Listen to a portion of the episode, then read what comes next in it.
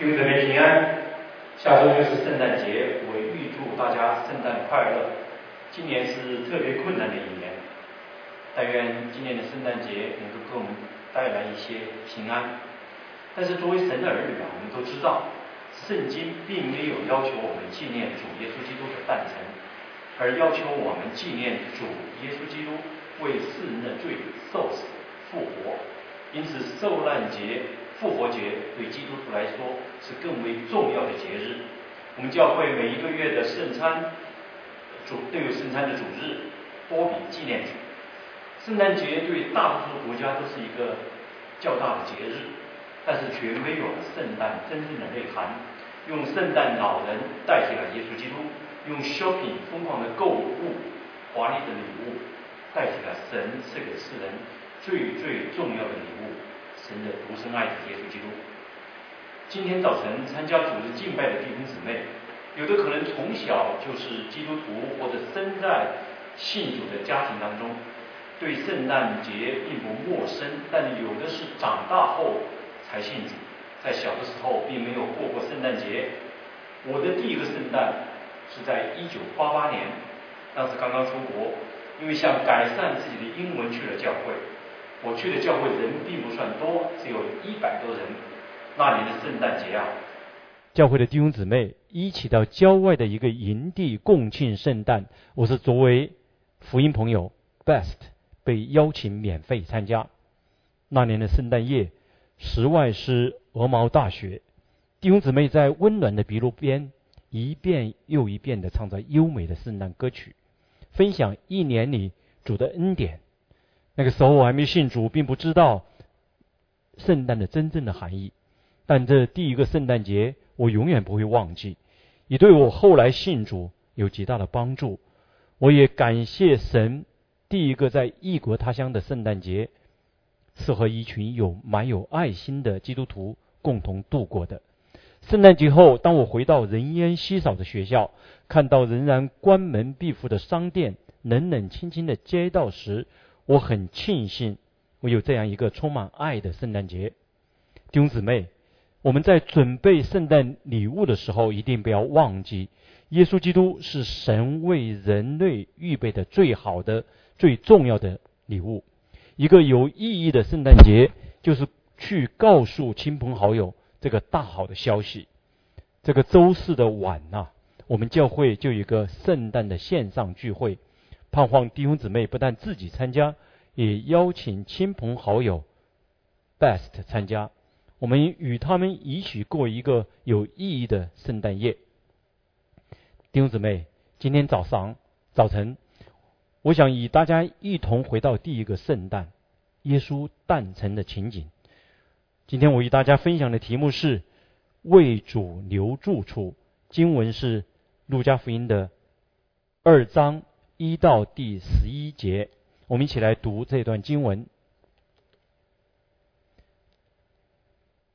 当那些日子，该撒雅古士都有旨意下来，叫天下人民都报名上册。这是居里牛做叙利亚巡抚的时候，头一次行报名上册的事。众人各归各城报名上册。约瑟也从加利利的拉萨勒城上犹太去，到了大卫的城，名叫伯利恒，因他本是大卫一族一家的人，要和他所聘之妻玛利亚一同报名上册。那是玛利亚的身孕已经重了。他们在那里的时候，玛利亚的产期到了，就生了头胎的儿子，用布包起来，放在马槽里，因为客店里没有地方。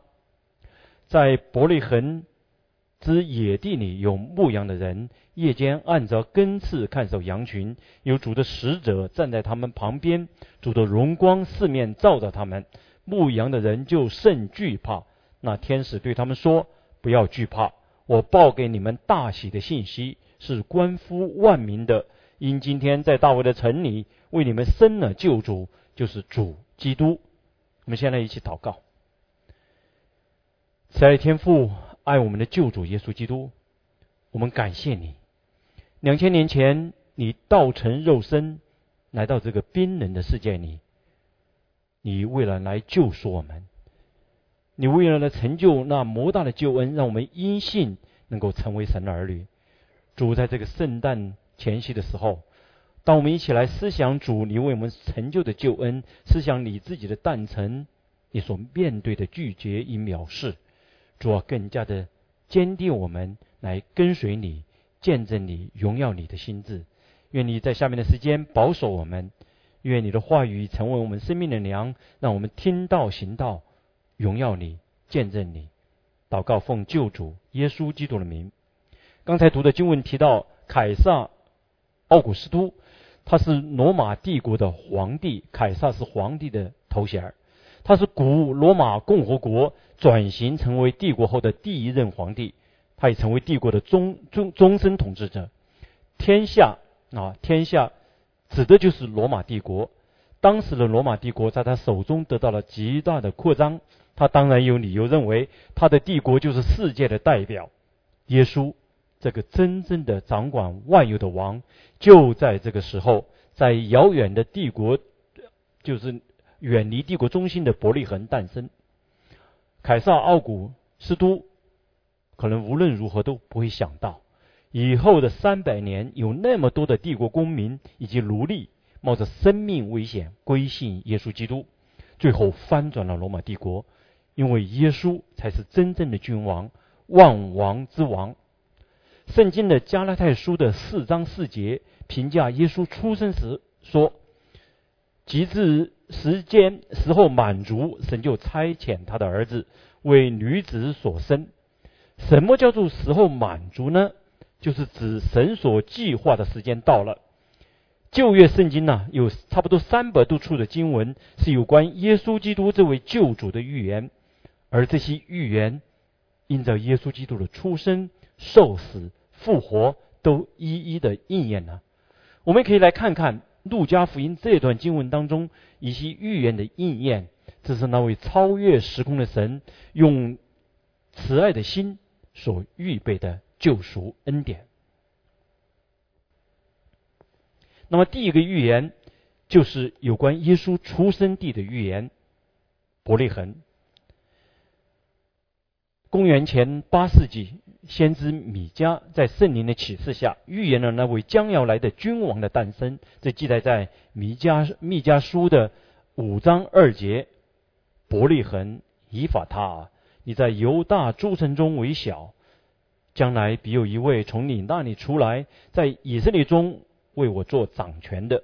他的根源从亘古说太初就有。”约瑟与玛利亚本来住在伯利恒的北边的拉萨勒，那里距离伯利恒有三天的路程。但是由于凯撒奥古斯都这个回归籍贯之地上册的命令，什么是上册呢？实际上就是人口调查了。所以这个命令就迫使约瑟与玛利亚回到伯利恒，就是以色列著名的君王大卫的故乡。那么，凯瑟这个劳民伤财的命令，无意间就成就了神的旨意，使这个七百七百年前的预言得以应验。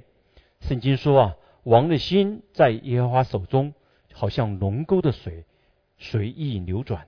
神才是那真正的掌权者。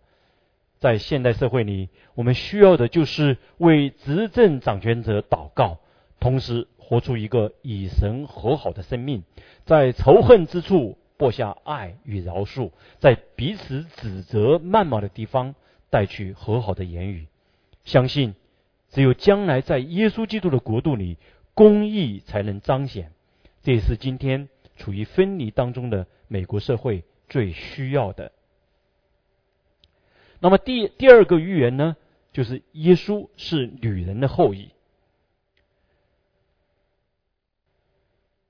那么这段经文的。预言是记载在创世纪，就圣经的第一卷书创世纪当中。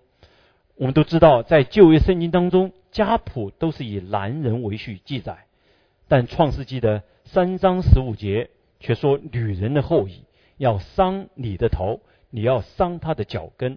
那个你就是啊，化身成蛇的撒旦的代表。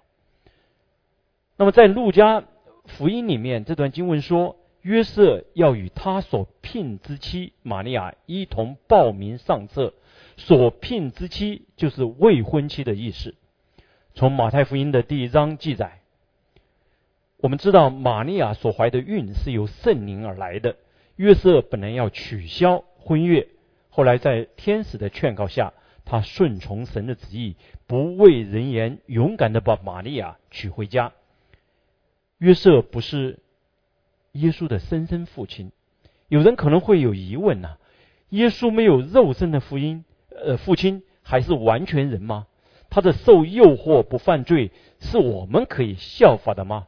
实际上，就像第一代的亚当夏娃，他们同样没有肉身的父母，但也是完全的人。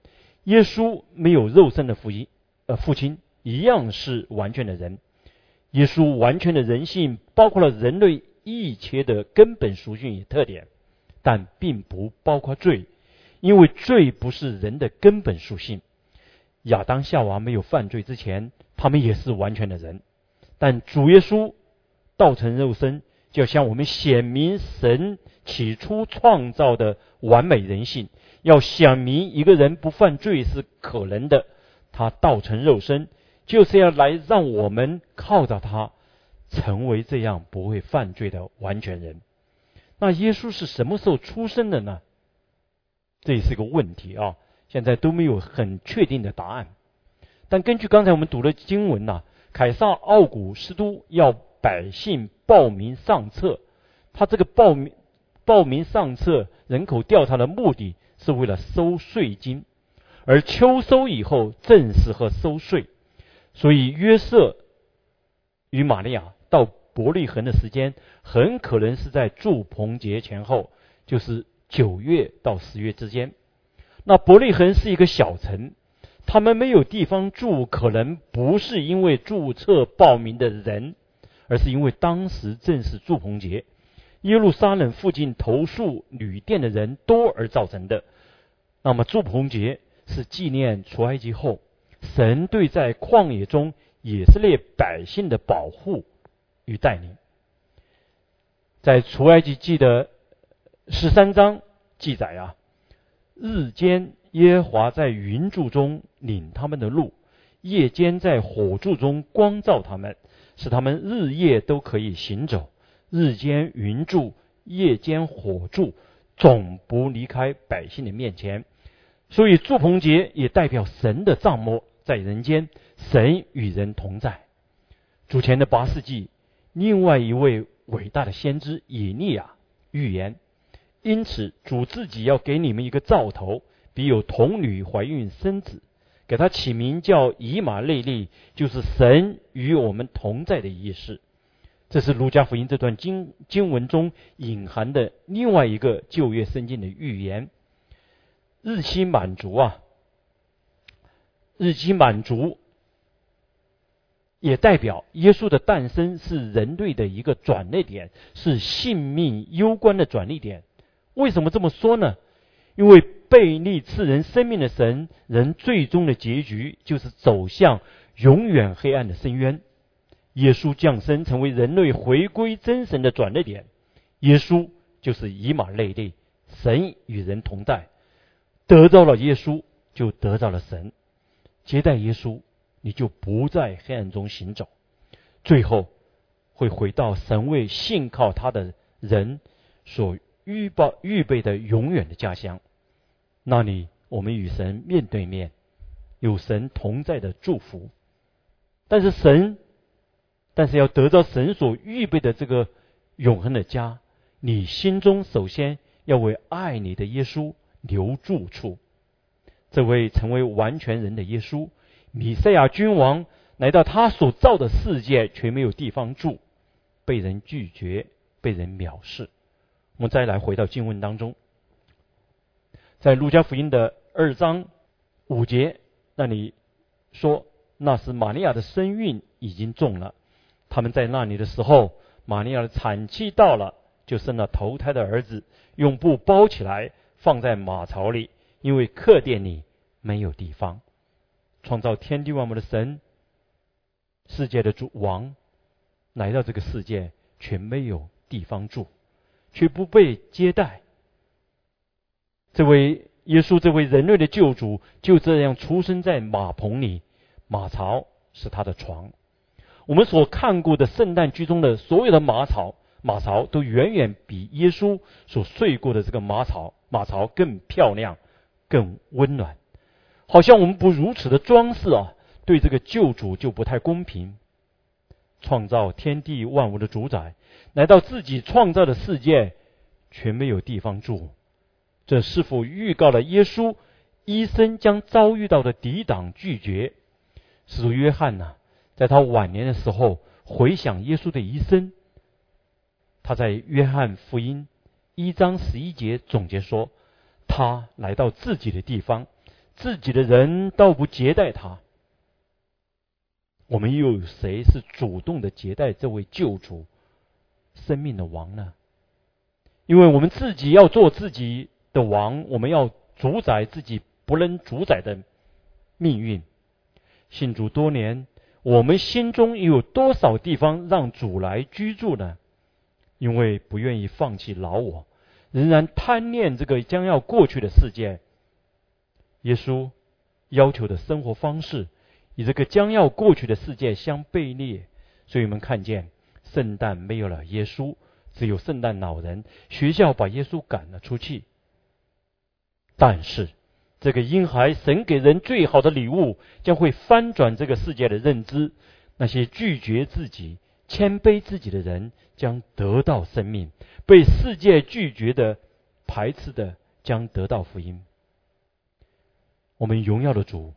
竟是这样卑微的到地上，隐藏他的荣耀与尊贵，默默的做了人间最卑微的一个人。他不是官二代，他也不是富二代，而是穷二代。为了救主的诞辰，约瑟、玛利亚要面对无数的流言蜚语，小小的耶稣也会被藐视、被拒绝。这正好应验了先知也赛亚。在那首著名的受苦的仆人诗歌中的预言，也是亚书的五十三章第三节说：“他被藐视，被厌去，多受痛苦，常经忧患。他被藐视，好像被人掩面不看的一样。我们也不尊重他。但是这个婴孩，神给世人最好的礼物，将会翻转这个世界的认知。那些拒绝自己、谦卑自己的人。”将得到生命，被世界拒绝的、排斥的，将得到福音。一七九二年的十二月，一个名叫 Joseph Moore 的人，男孩出生于奥地利的萨尔茨堡。他是私生子，因为他那位做逃兵的父亲抛弃了怀孕的女友。当时的奥地利人对非婚子女非常的歧视、看不起，也对。焦瑟夫的母亲处于重罚。由于约焦瑟夫的身份不明，他被禁止上学，不能学习养生的技能。但是焦瑟夫·摩尔喜欢唱歌，他最终成为一名牧师。一天晚上，他写了一首你我都非常熟悉的诗歌《平安夜》。平安夜，圣善夜，神子爱光交节，救赎洪恩的利民来到。圣容发出荣光普照，耶稣我主降生，耶稣我主健身。平安夜可是有史以来最受欢迎的圣诞诗歌之一之一，它已经被翻译成两百多种语言。神就是这样用曾经被人拒绝的私生子 Joseph 为婴孩耶稣写了一首赞美诗。因为耶稣也曾面临被拒绝、被藐视。焦斯福·摩尔这个被世界藐视、拒绝的人，在耶稣基督里面得到了重生。我们的天父愿意使用任何愿意去宣扬耶稣基督、见证耶稣基督的人，无论他过去是一个什么样的人，来自什么地方，做过什么样的事，在神的手中，旧事也过，都成为新的。神都会使用，让他们作为赐人恩福的圣洁的器皿。人拒绝他，是还有是以为不需要他。耶稣耶稣诞生在伯利恒，旅店没有他的住处。实际上，当时的以色列的文士、律法家、祭司心中同样没有他的居处住处。他们排斥他，逼迫他，最终将他钉死在石架上。因为耶稣与他们眼中的罪人，与那些社会遗弃的人在一起，因为这些人需要救恩，知道没有办法自救。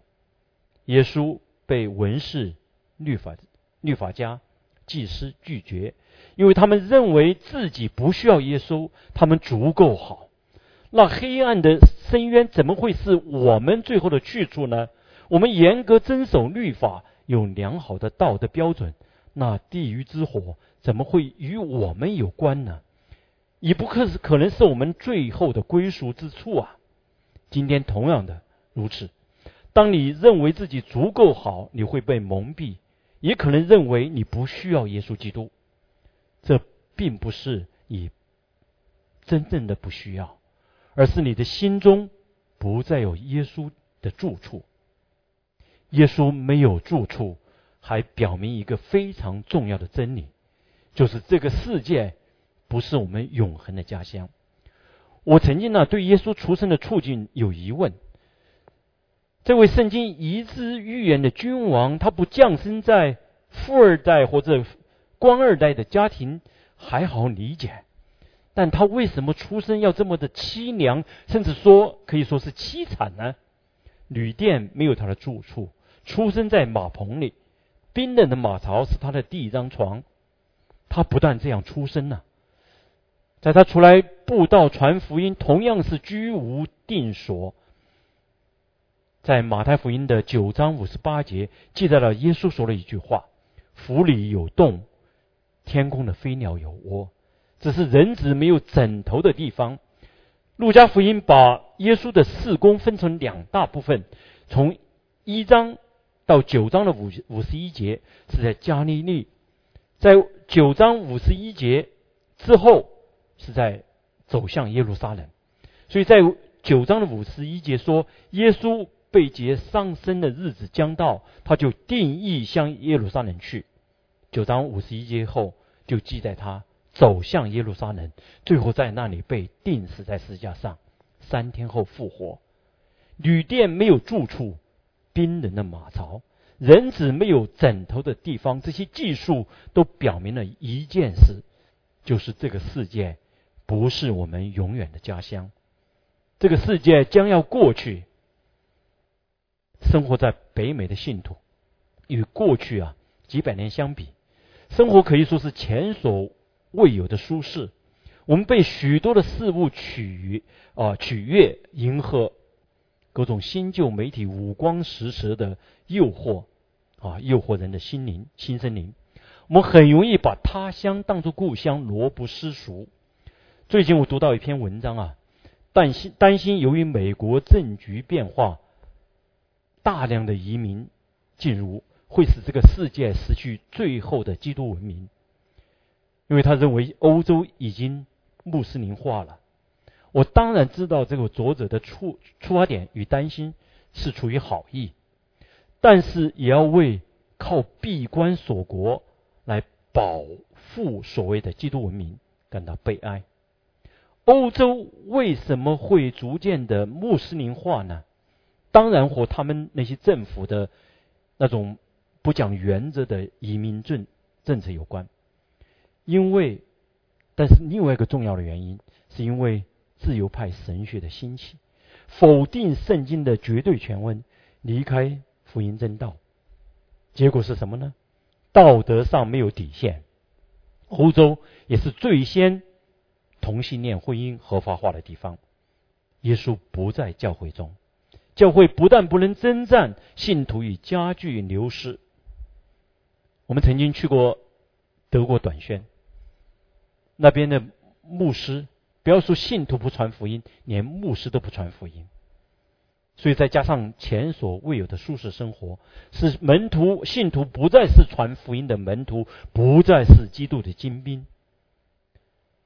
另外，如果我们从教会的历史来看，基督文明从来不是靠闭关锁国来实现的，而是无数的神儿女用流血、生命的见证传扬主耶稣基督而产生的。当然，我们反对执政者为了选票毫无原原则的打开国门。但是如果美国已经到了靠闭关锁国才能保守基督文明的地步，只能说明一件事情：教会不再有生命力。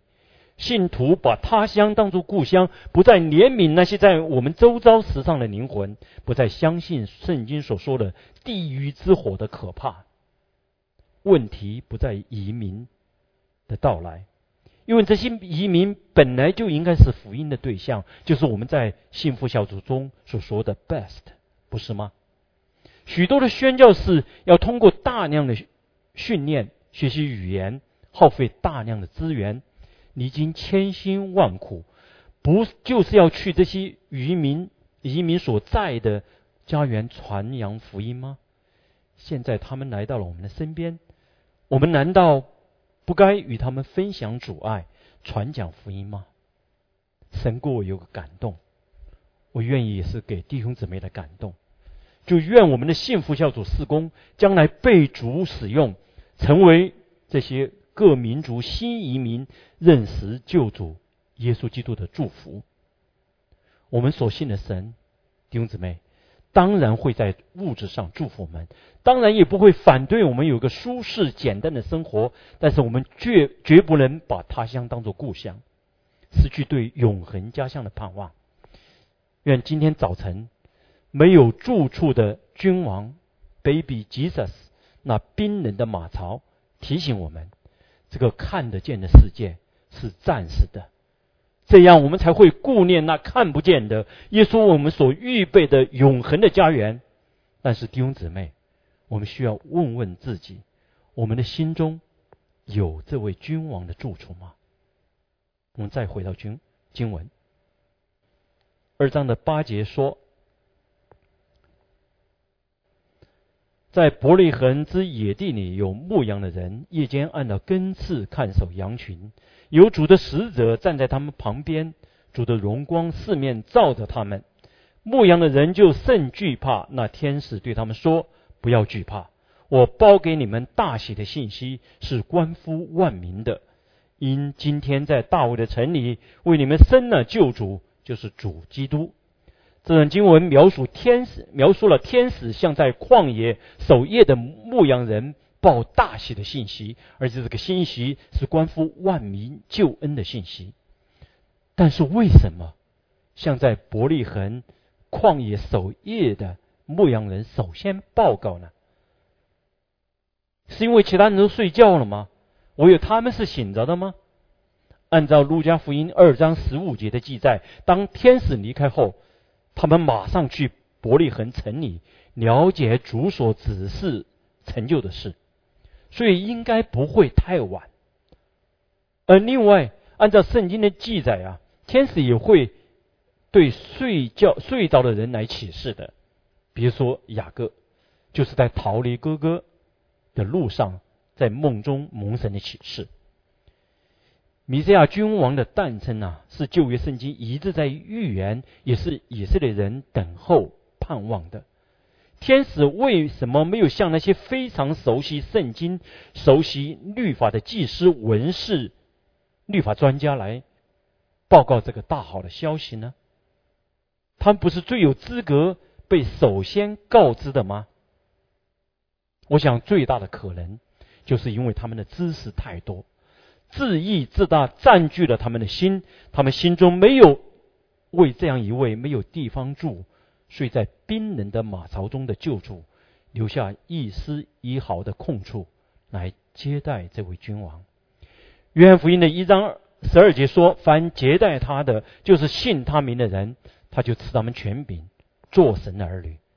只有内心为救主有空处。”就当你把占据心中那些有形无形的偶像赶出去，并承认自己不能自救，不能从罪的匣子中自救，需要救恩，你才能成为神的儿女。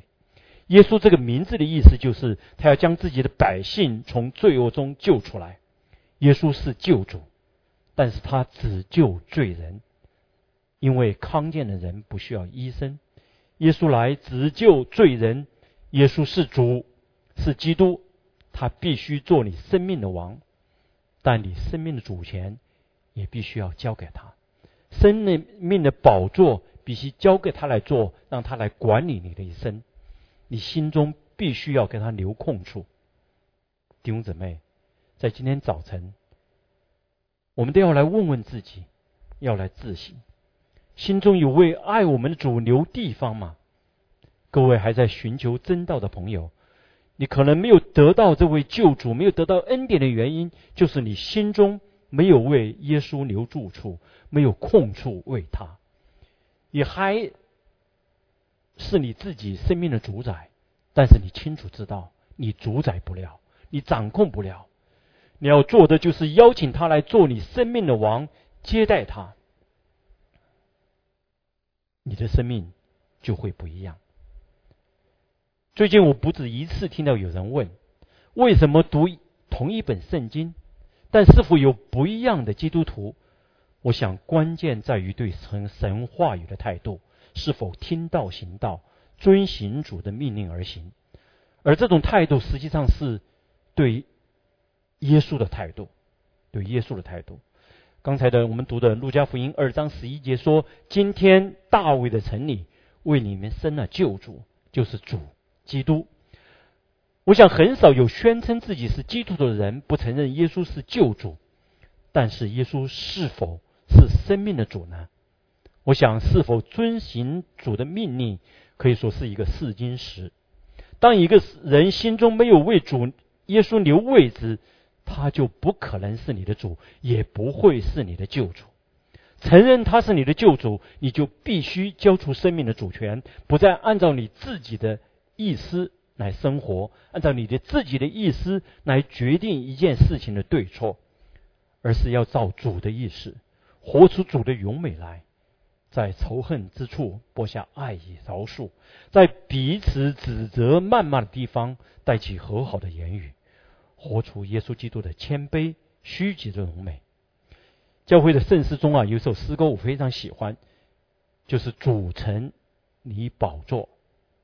这首诗歌的后面有一首非常优美的诗，我先与弟兄姊妹一起来分享，然后我们再与主城你宝座来回应。这首诗的名字是《借》。借，基督没有自己的床铺，降世时客店借他一把干草；基督没有自己的坟墓，离世时财主借他一个石洞。基督没有存款，行神迹用的饼鱼是小孩献的；基督没有动产，当讲坛用的渔船是小村民借的；基督没有车子，进耶路撒冷时借了驴驹一头；基督没有房子，告别的晚宴摆在别人楼房；一无所有是基督，没有高帽和金冠，只有金鸡荆棘在头上；没有戒指和手套，只有钉。钉子在手上，一无所留，更是基督。身外的全世界的，身内的全数，近亲，戒是他的记号，给却是他的人生。我们一起来祷告。在天父爱我们的救主耶稣基督，我们要感谢你，你道成肉身来到这个世上。你把你的生命倾倒出来，为我们被钉死在十字架上，让我们这些因信你的人能够成为神的儿女。主啊，求你帮助我们，让我们的生命也像你一样成为给的生命。求你使用我们，成为圣洁荣耀的器皿，成为你赐他人恩福的这样一个器皿。愿更多的人因着我们的见证，能够认识救主耶稣基督。恩主我们这样的祷告，感谢祈求，是奉救主耶稣基督的名，阿门。